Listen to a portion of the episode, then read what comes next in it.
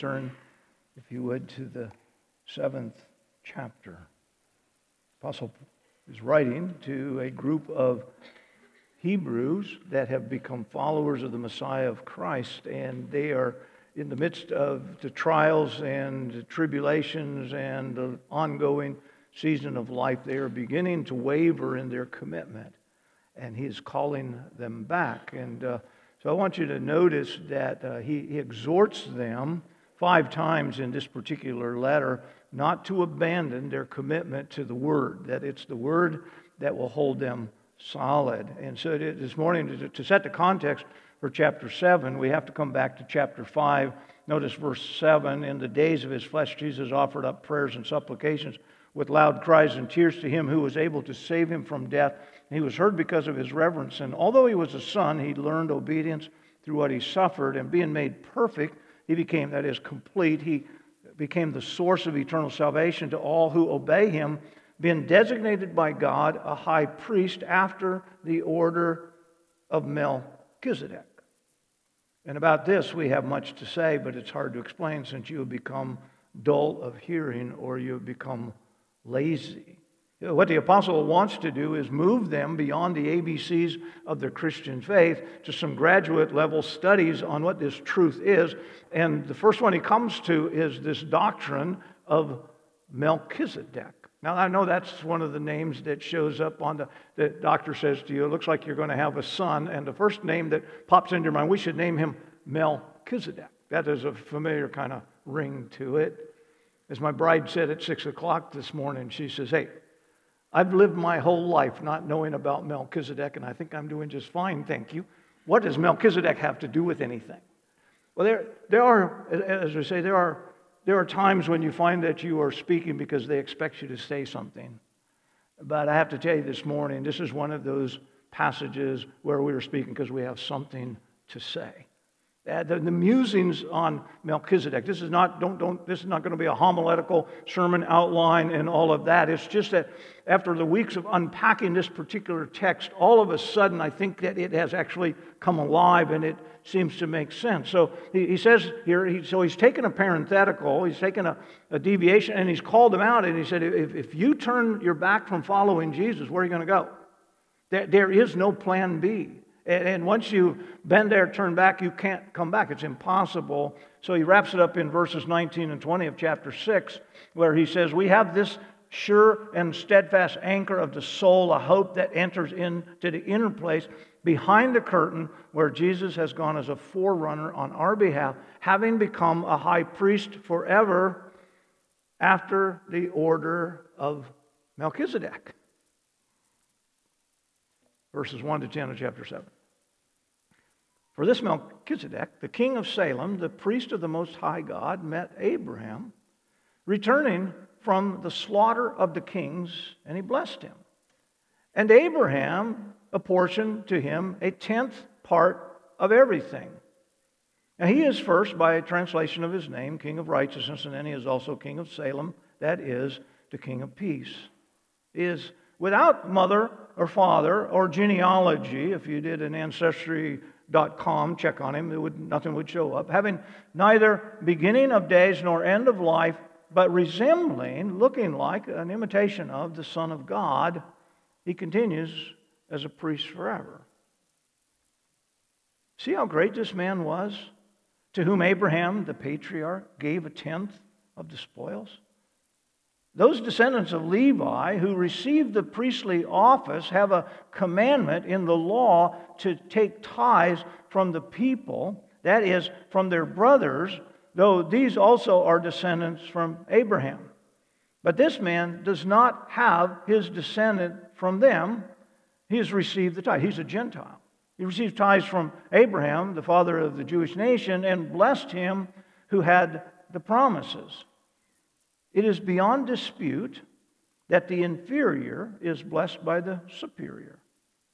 In the one case, tithes are received by mortal men, but in the other case, by one of whom is testified that he lives. One might even say that Levi himself receives tithes, paid tithes, through Abraham, for he was still in the loins of his ancestor when Melchizedek met him. And I can see by looking at you that you've just been blessed right out of your socks by that. Imagine you've been working faithfully for a very prominent firm, seeking to honor the Lord with every execution of your responsibilities. One day, your supervisor invites you into his office to tell you that your name has been put forward for a prestigious new position. Not only will you be corporately promoted, but you will also be generously rewarded with a significant pay increase. You're definitely the best candidate for the job, but the boss says there may be one problem. You'll become highly respected by all with whom you have worked over your Christian faith and your values. However, this new position is going to require that you play a bit soft on some of the regulations you be comfortable operating at times in the gray areas ethically? On occasion, you may even need to bend the rules in order to close the deal. Others are doing it on staff, and it's not a concern for those in leadership. But for you, if bending the rules on occasion becomes a problem, then this coveted promotion will simply be given to another. What will you do? That's the pressure that Abraham was feeling when he stood between two kings in the valley of the kings in Genesis 14.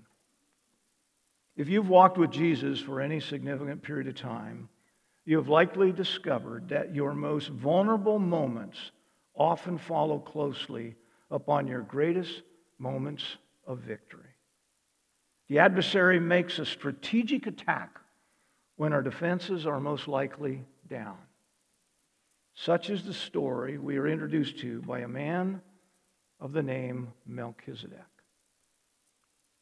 Upon receiving the alarming news that his nephew Lot and many of the other prominent citizens of Sodom had been overrun by the alliance of four kings, taken captive along with the treasures of their homes and city, Abraham called together 318 of his trusted servants, and he followed the raiding party's footprints nearly 200 miles north to Damascus. Upon locating them, he executes a genius tactical assault and soundly defeats the powerful forces. Now he's returned, traveling a total of nearly 400 miles, bringing home the liberated captives and the many, many treasures that have been recovered.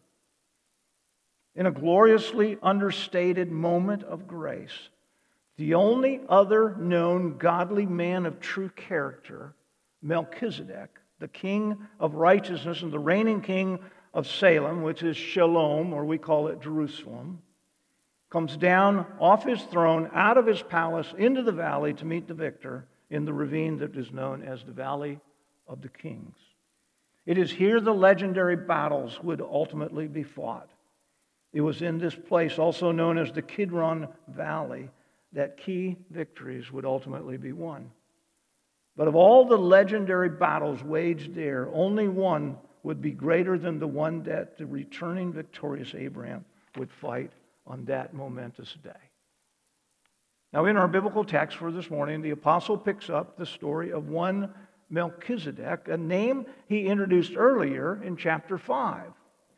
The unique and mysterious individual, I told Linda I'm just going to call him the ninja priest, was only been mentioned two previous occasions in Scripture.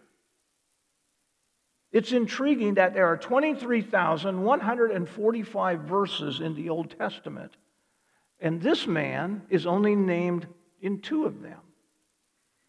The first mention was 2,000 years before Christ, back in Genesis 14. And the second one was a thousand years after that when King David wrote of him in the Messianic Psalm, Psalm 110. So now, another thousand years after that, we find his name appearing in this letter seven times. It's amazing how his one recorded singular act of grace has honored his name, and we're talking about him now 4,000 years later. One thing, and we remember it 4,000 years later. I've been trying to pack up my office and get ready for the next thing God has for me. And I have, I have put 19 boxes of books about the book in boxes. Going through, I've been flipping through papers and all, and I keep stumbling on to a quotation that I borrowed from someone years ago, and it shows up in so many of my journals, I couldn't believe it. And it's this The only thing people will bring back from your grave with them is the memory of your character. About 32 years ago, we were hosting, and I was still on staff at Indian Hills, we were hosting the legendary Dr. John Whitcomb, the great professor of theology at Grace Seminary. In those days, as I had most time in the years, I had about 12 young men, several of whom were contemplating going on into pastoral ministry. And so I asked Dr. Whitcomb if he would be open to having a breakfast with them. And so 12 of us were at, some of you may remember Kay's restaurant. It made a movie, I think, Terms of Endearment or something. And we were sitting there with Dr. Whitcomb. I'll never forget. In those days, we called him Mike. Today, we know him as Dr. Michael Vlach. Mike looked at Dr. Whitcomb and he said, and you got to remember in the ministry that we were involved in, we had kind of gotten off the rails a little bit on contemporary issues and controversies and things like that. And uh, so uh, Mike said to Dr. Whitcomb, How is it that you're able to study the scriptures and know the scriptures so well and stay up to speed on contemporary issues? And I'll never forget Dr. Whitcomb's answer. It, it was burned into my memory and it has become the logo of my life. That, that's the, the one thing I want my grandchildren to say about me when they leave my grave is this. Dr. Whitcomb said, You know, the emphasis in contemporary is on the word temporary. These issues will come and go. What I want my children to say of me when they have buried me is this Dad didn't know a lot about what was going on in the world, but one thing I know Dad knew his Bible. Want you to first notice the frequent references in our text to the word priest. You see, when we're introduced to the concept of priest, it's kind of like we read in the scriptures about kings and that. But we're Americans. You know, we can vote our king out every four years, you know, or we can impeach him sooner than that. I mean, it was like we don't understand, and we don't understand because we're Gentiles, we don't really understand the whole priest thing. I, I, remember when we were in Haiti and sitting at, at, at dinner one night, one of the Haitian leaders looked across and said, Hey, Tom, can I ask you a question? I said, Is it true that presidents in the United States, former presidents, actually still live in the United States? I mean, it was like, it was a foreign thing to him. So, you know, it was like, so we talk about kings. When we talk about priests, he said, for us Gentiles, it's like, it doesn't make any sense. But for this original audience, it made great sense. Priests were, they were the nuts and bolts. They were, they were the worn sweatshirt of comfort for them. You see, to them, a priest represented the freedom of access to God because there was a priest there. God was willing to receive them. It, it, it was a promise that if they would bring appropriate sacrifices, that God would receive those sacrifices to cover their sins. The very presence of a priest was a reminder that there was offered full and complete forgiveness. It was just having a priest there was a reminder that it is possible for sinful man to communicate with holy God. God had created an avenue, a way that a sinful person could communicate to a holy God. So having a priest was just a, a, security thing, but now they're following Christ Jesus, who he is introducing as this great high priest, but he is seated at the right hand of the Father, and they don't have that tangible comfort. And so he reminds them. The, the priest shows up over and over here in the scripture. In the Bible, it appears 864 different times. Of those 864 different times, 35 of those are in the book of Hebrews. Uh, we've already seen it over and over. Chapter 2, verse 17, he was a merciful and faithful high priest to the service of God. Chapter 2 or 3 verse 2, he was the apostle and the high priest of our confession. Chapter 4 verse 14, we have a high priest who has passed through the heavens. Chapter 4 verse 15, we have a high priest who can sympathize with our weaknesses. Chapter 5, verse 1. Every high priest is chosen from among men and appointed to act on behalf of men in relation to God. Chapter 5, verse 5. Christ did not exalt himself to be made high priest, but he was appointed. Chapter 5, verse 6. He is a high priest forever after the order of Melchizedek. Chapter 5, verse 10. He became a source of eternal salvation to all who obey him, designated by God a high priest after the order of Melchizedek. Chapter 6, verse 20. He is our forerunner, having become a high priest forever after the order of Melchizedek. All of those references to priest. And then you get to chapter 7. Take some time this afternoon, highlight the number of times the word priest shows up in one chapter alone. The hearts will be drawn back to the comfort and the security of the rituals of a tangible, recognizable priest.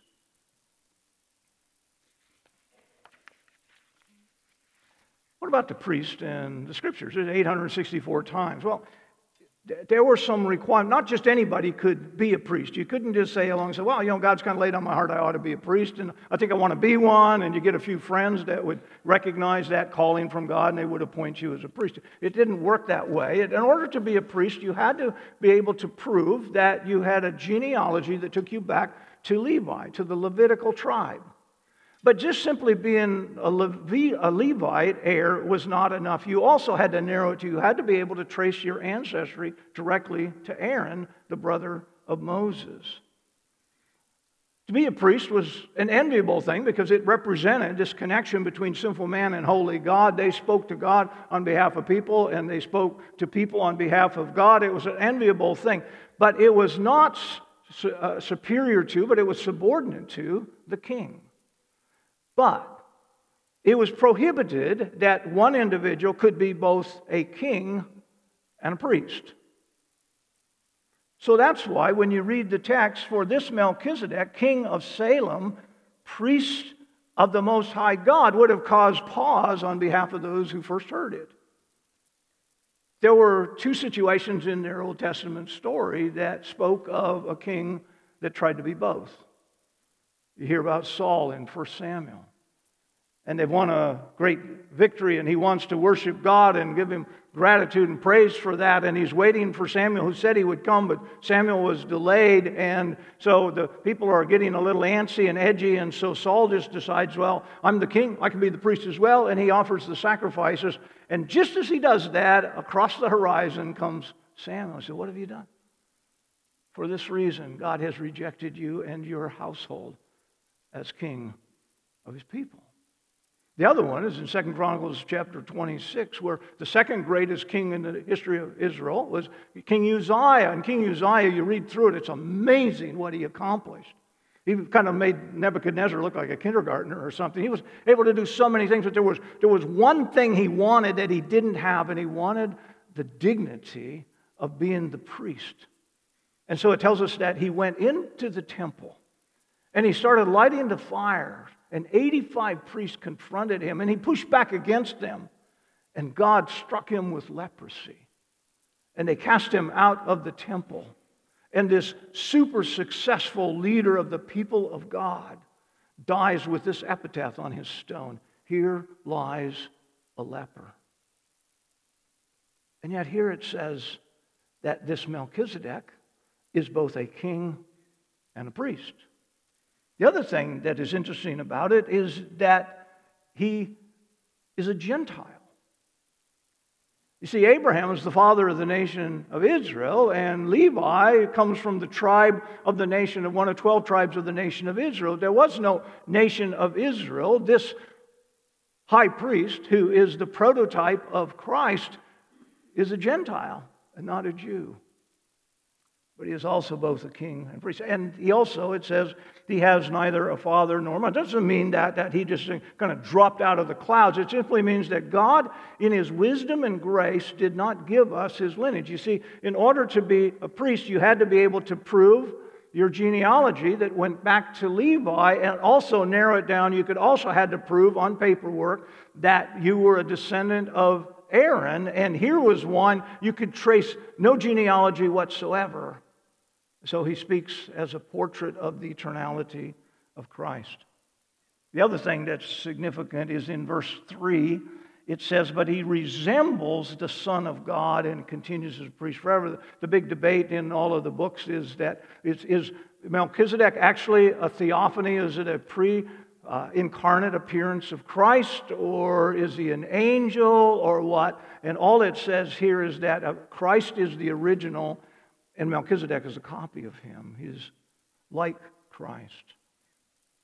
Now, the significance of it is unpacked for us in verses 4 to 10, and we're going to pick this up because it keeps coming up over and over in the seventh chapter.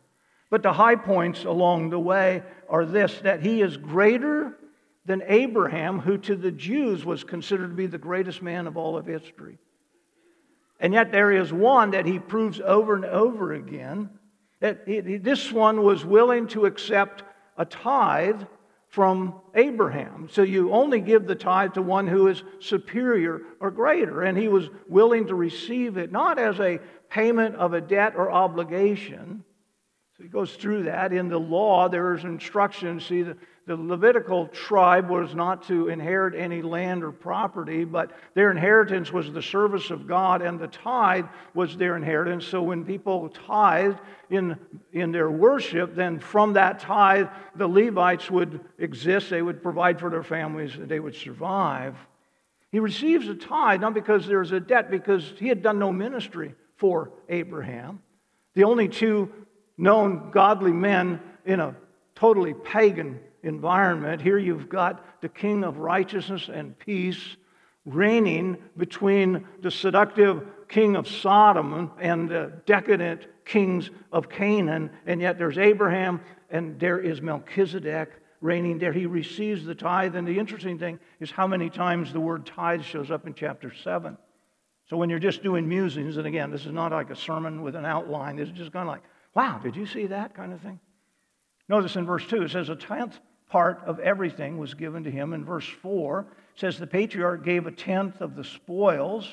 He goes on to say that according to the commandment of the law, that the tithes from the people are given to the Levites. Verse 6 says that this man does not have his descendant from them receive tithes from Abraham. Verse 7 or verse 8 says, in, in the one case, tithes are received by mortal men. In verse 9, it says that Levi himself, who receives tithes, paid tithes through Abraham because his great grandfather paid tithes to Melchizedek. It's as though he himself did.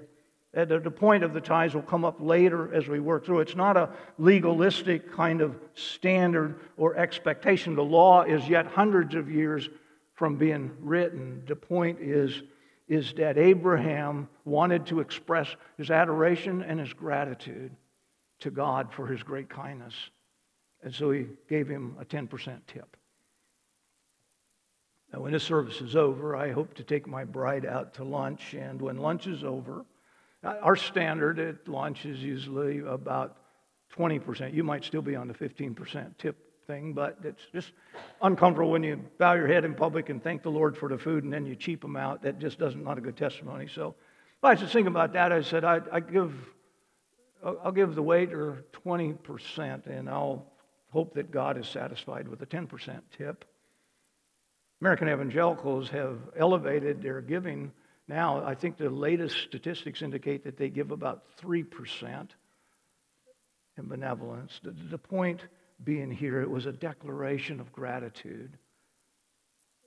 How does he give, express his gratitude to God? You're going to see that when we jump to chapter 14 of Genesis. He does it by giving a gift to the man who stands between him as a mediator and a holy God.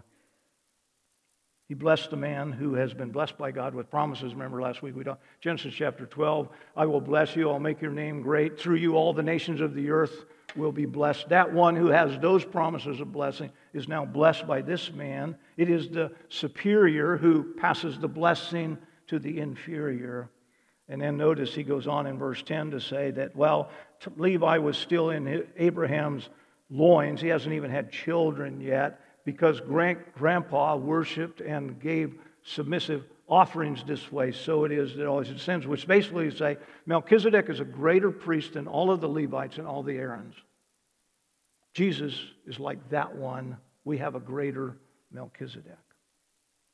So, Now that I've lost all of you, I want you to take your Bible and turn back to chapter 14 of the book of Genesis.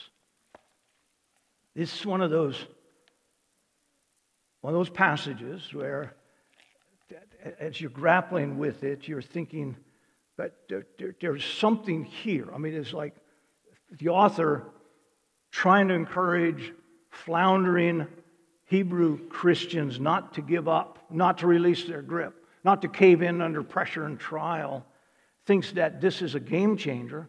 So he refers to somebody that's only mentioned two times in the Old Testament, and he builds his exhortation on that, and you're thinking there's got to be something here. They knew the story of Melchizedek.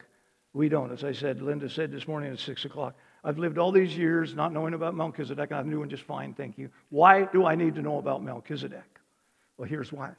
Chapter 14 of Genesis. What happens is there is a very powerful king that has imposed his will on other kings. As you're reading this afternoon through Genesis 14, circle the number of times you see the word king. So what has happened is, is that in order for them to be allowed their freedom, their independence, they will pay him taxes. They have paid the taxes for 12 years. In the 13th year, they got together and said, That's it, we're not paying the taxes anymore. This is way too heavy a burden. We're going to stop paying the taxes. I've had some friends do that. They tell me that the food's not that bad and the beds are not that uncomfortable. I don't have to pay my taxes, and so, you know, they get to be put up on your tax dollar. They decided they wouldn't do it, and they got away with it in the 13th year. But the 14th year, the king grabs three of his powerful allies, and they come down and just devastate them. You can read the battle here. The kicker is in verse 11. So the enemy took all the possessions of Sodom and Gomorrah and all of their provisions, and they went their way. They also took Lot, the son of Abram's brother, who was dwelling in Sodom. It's the first hostage situation recorded in the scripture. The nephew of the wealthy Abraham taken captive. Now, the interesting thing as you read the story is they took Lot, Abram's brother's son, who was dwelling in Sodom. Remember in chapter 13, they came back from Egypt. God was prospering their two businesses. They finally decided we can't operate our businesses together. Our staffs are getting in conflict with each other. We need to split it up. Abraham says to Lot, he says, Hey, you figure out where you want to live. You go that direction. Whatever's left, I'll go that direction. No problem. Lot says, Well, I feel more like an urbanite, you know, than rural, so I'll go live by Sodom. And he's reading chapter 13, and he went and he pitched his tent. He set up his, he was just living out, he was kind of like an acreage dweller outside of Sodom. But by this time, he is now living in Sodom, and regrettably, Sodom has begun living in him. Then one who had escaped came and told Abram, the Hebrew, who was living by the oaks of Mamre the Amorite, brother of Eshcol and Aner. These were allies of Abram. Now, mark those. Uh, the first time I read them, I said, What is that? That's a lot of detail we don't need. It shows up. When Abram heard that his kinsman, that is his nephew, had been taken captive, he led forth his trained men, born in his house, 318 of them, and went in pursuit as far as Dan. Shepherds, herdsmen, servants, staff.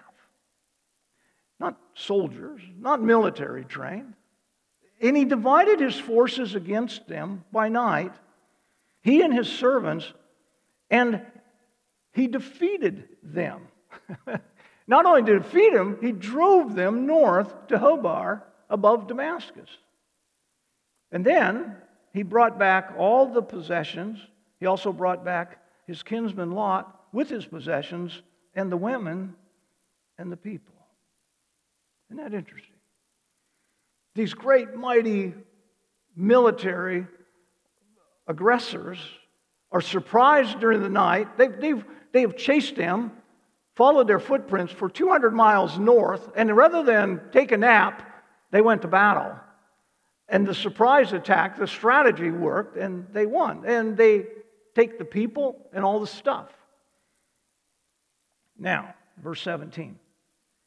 After his return from the defeat and the kings who were with him, the king of Sodom went out to meet him in the valley of Shaveh. That is the king's valley. Abraham's made a 200 mile journey, he's won a battle, and he's bringing everything back the weight, the responsibility of all that. At this point, Abraham is weary, exhausted, dirty, tired, and he still has the responsibility of all those people and all those possessions on his shoulders. He is in a most vulnerable situation. You see, he controls the table. He's holding all the cards. All the strings are in his hand. The question I had when I read it is how is it that the people in Sodom were taken, but the king survived? And he would go dig a hole in the ground and hide or something? It's like when they're waiting for a leader, there's no leader to be found, but now that somebody else has won his battle for him, he's ready to go and embrace him. And here's, here's the vulnerable point he's going to make an offer to Abraham that was almost impossible to refuse. I'll have the biggest house in Sodom. You can sit on all of the advisory teams and boards. We'll, we'll even have an annual Abraham celebration day in your honor. All you need to do is just let me have the people that I care for, and you can keep the possessions. Almost. I mean, it was, it was reasonable to say, you know, to the victor goes the spoils. So it seems like a legitimate offer. You could rationalize it away and say, this is the greatest thing ever. Except, if he does not say no to the king of Sodom in this moment, he will never be able to say no to him again. You know, we as churches faced that about two years ago with the first COVID thing and the paycheck protection plan and all that. I'm grateful to the stewardship team and the elders who prayed about it and said, you know, if we take money from the government now, when they tell us we can or can't do this, how are we going to be able to say no? That's the pressure Abraham's feeling. It was a moral, ethical decision that he had to make. But he doesn't know the king of Sodom is coming to make him the offer.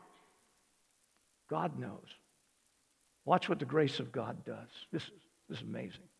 This is like when you're going along going, oh, I really like this story. Somebody ought to hear this.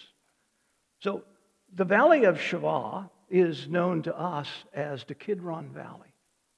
It runs between Jerusalem, the Temple Mount, and the Garden of Gethsemane. There are many wars and battles been fought there. Melchizedek, verse 18, the king of Salem, that is, the king of Shalom, the king of peace, brought out bread and wine. He was a priest of God Most High. Now, the thing that hit me around Tuesday or so this week was that his name's only mentioned twice once here and once in Psalm 110. But then you get into, uh, into Hebrews and it's mentioned seven times. Never one time does he say anything about the bread and the wine. It's like, well, what's the significance of the bread and the wine? Well, bread was a symbol of strength. It's, it's the one essential that man needs in order to survive. That's why Jesus said in John chapter 6, I am the bread of life. If you, if you eat of me, you'll never die. It's, it's a symbol of strength, and Abraham was weary, exhausted, and, and he needed to be encouraged again. God sent the king of peace to restore the strength of the weary warrior. And wine is a symbol of joy, celebration and blessing. But it says, and he was a priest of God Most High. And so he, that is the king, he gets up off his throne, leaves the palace, and in humility, condescending, he comes down into the valley. Rather than expect Abraham to come up to where he is and dig, he comes down to where he is to meet his need. And he blessed him and said, Blessed be Abram by, by God Most High. the possessor of heaven and earth. And blessed be God Most High. Again, a high priest is representative of God to the people and of the people to God. And blessed be God Most High, who has delivered your enemies into your hand. Do you see the, the, the marvel of God's amazing grace? Before Sodom, the king of Sodom, the king of seduction, could speak his offer to Abram, God knew the vulnerability of his man, and he sent one who would remind him of who his God was. Abraham, your God is the God Most High. Your God is the one that possesses everything. Don't be tricked or seduced by the toys of Sodom because your God owns it all. Then Abram gave him a tenth of everything, not to pay a debt, but simply as a demonstration of his gratitude. Because every one of us needs to remember that when we have done something as an act of faith, a courageous step of faith, and God meets it with gracious blessing, we need to remember it wasn't us, it was Him. Four times in the one text, He is called God Most High, who has delivered your enemies in your hands. Abram, don't get all high and mighty. Don't think you're all this and that. You didn't win the battle because your 318 shepherds are stronger militarily than they.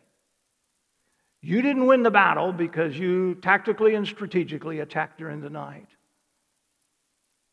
The story of your success is nothing less than the thumbprint of God upon a willing servant. So Abraham gave him a tenth of everything, and the king of Sodom said to Abram, Now, the king of seduction makes his appeal. Give me the persons, but take the goods for yourself.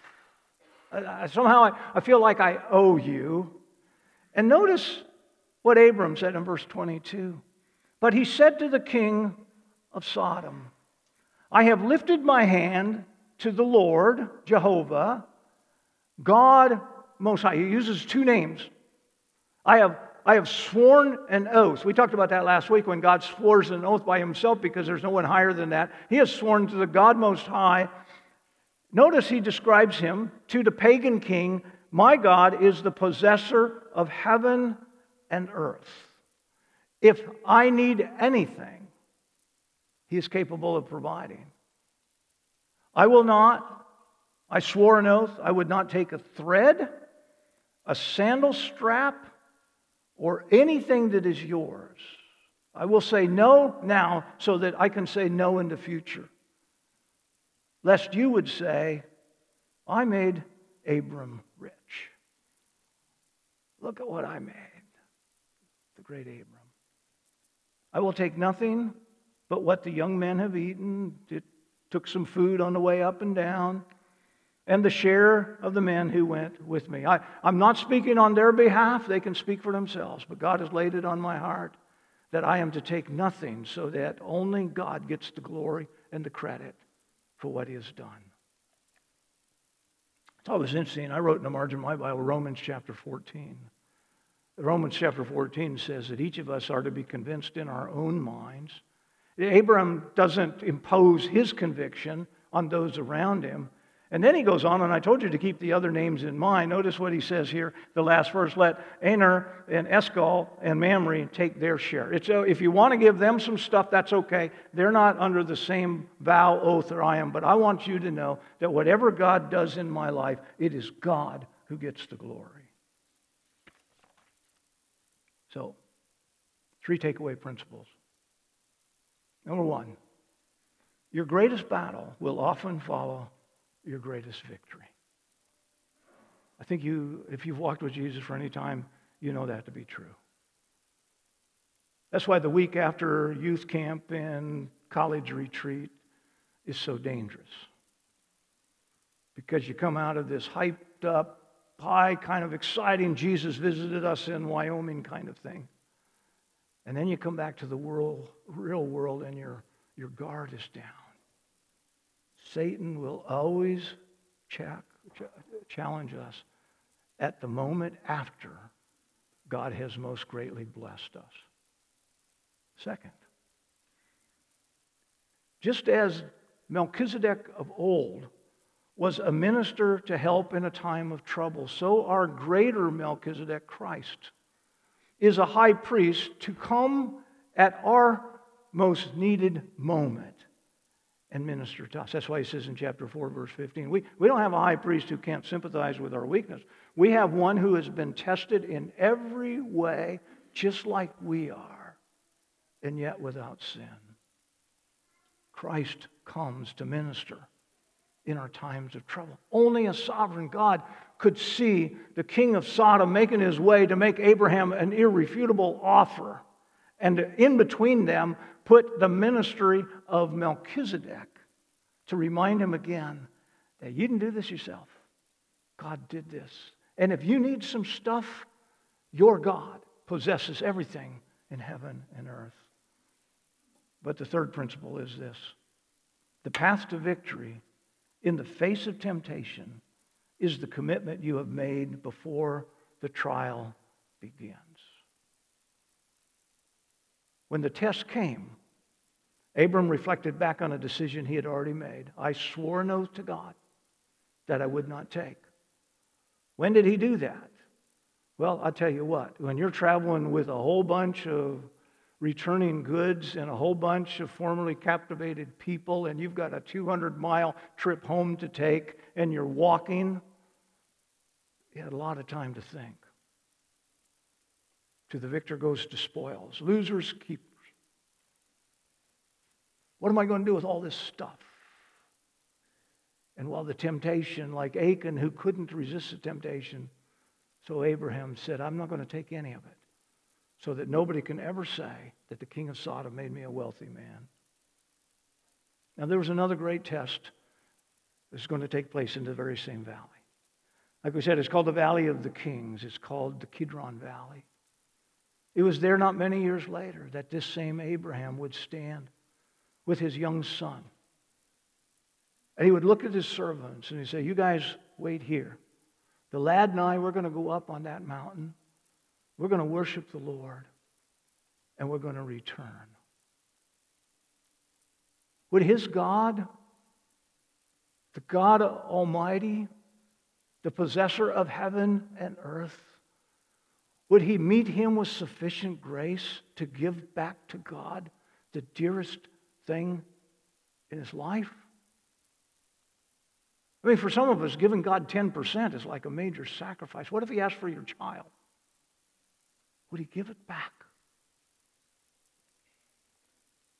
And he won that battle that day. And he went to the mountain and he offered his son. And God provided a, a lamb. But there's a second one. 2,000 years after Abraham stood there with Melchizedek, the Lord Jesus himself fought a battle in the valley of the Kidron. When he left the upper room with the disciples and he made his way to the Garden of Gethsemane. And he had come for that very purpose that he would give his life, and yet the humanity of his soul was still at struggle with the submission to the will of the Father. And on his way, he had to decide if there's any other way, nevertheless, not my will, but thine be done. Jesus won a greater battle in this valley 2,000 years later. And now, when you contemplate the text, and again, these are just musings on Melchizedek, when you contemplate the text, you're not done working on it until the aha moment. And I have to, have to confess that I didn't have the aha moment until Thursday of this week. And all of a sudden, it's right there on the page, and I just totally missed it. Look what he says in verse 2, the aha moment. This Melchizedek, the king of Salem, priest of the Most High God, met Abraham returning from the slaughter of the kings and blessed him. And to him, Abraham apportioned a tenth part of everything. He is first, by translation of his name, King of righteousness, and then he is also the King of shalom, that is, the King of peace. There will never be peace until first there is righteousness. You want to know why the world is clamoring for peace and can't find it? Because the world is not willing to embrace the righteousness of God. To the first listener, it's the righteous robes of Christ that have been draped upon you by faith in his finished work that has secured you in the midst of your trial. And because of that, according to Romans chapter 5, we can have peace with God through our Lord Jesus Christ. The peace will always follow righteousness, but it will never precede it. If you are lacking peace in your life, you must begin by recognizing your sinful condition, your personal separation from God who created you in his image. You need to come to the end of yourself and cry out to him for mercy. And in his grace, he will apply his son's shed blood to your case. He will forgive your sins. He'll make you right before him. He will declare you to be right in his eyes. And when that happens, and only then, will he give you his peace. It's not behavioral modification. It's the fruit of the indwelling Holy Spirit. God, in His grace, desires to give you His peace. But before He can do that, you must embrace His righteousness.